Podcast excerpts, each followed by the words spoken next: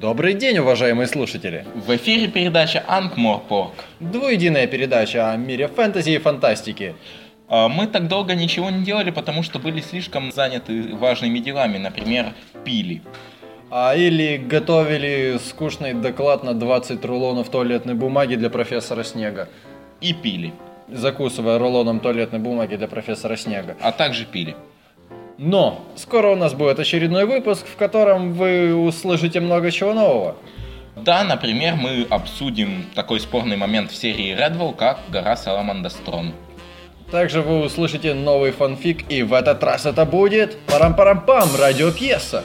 Ничего себе! Также в нашей студии появятся новые члены команды мародеров, а именно Лунатик и Хвост. Возможно, Лунатика вы помните по штуке, которую мы, возможно, выложили, а возможно и нет.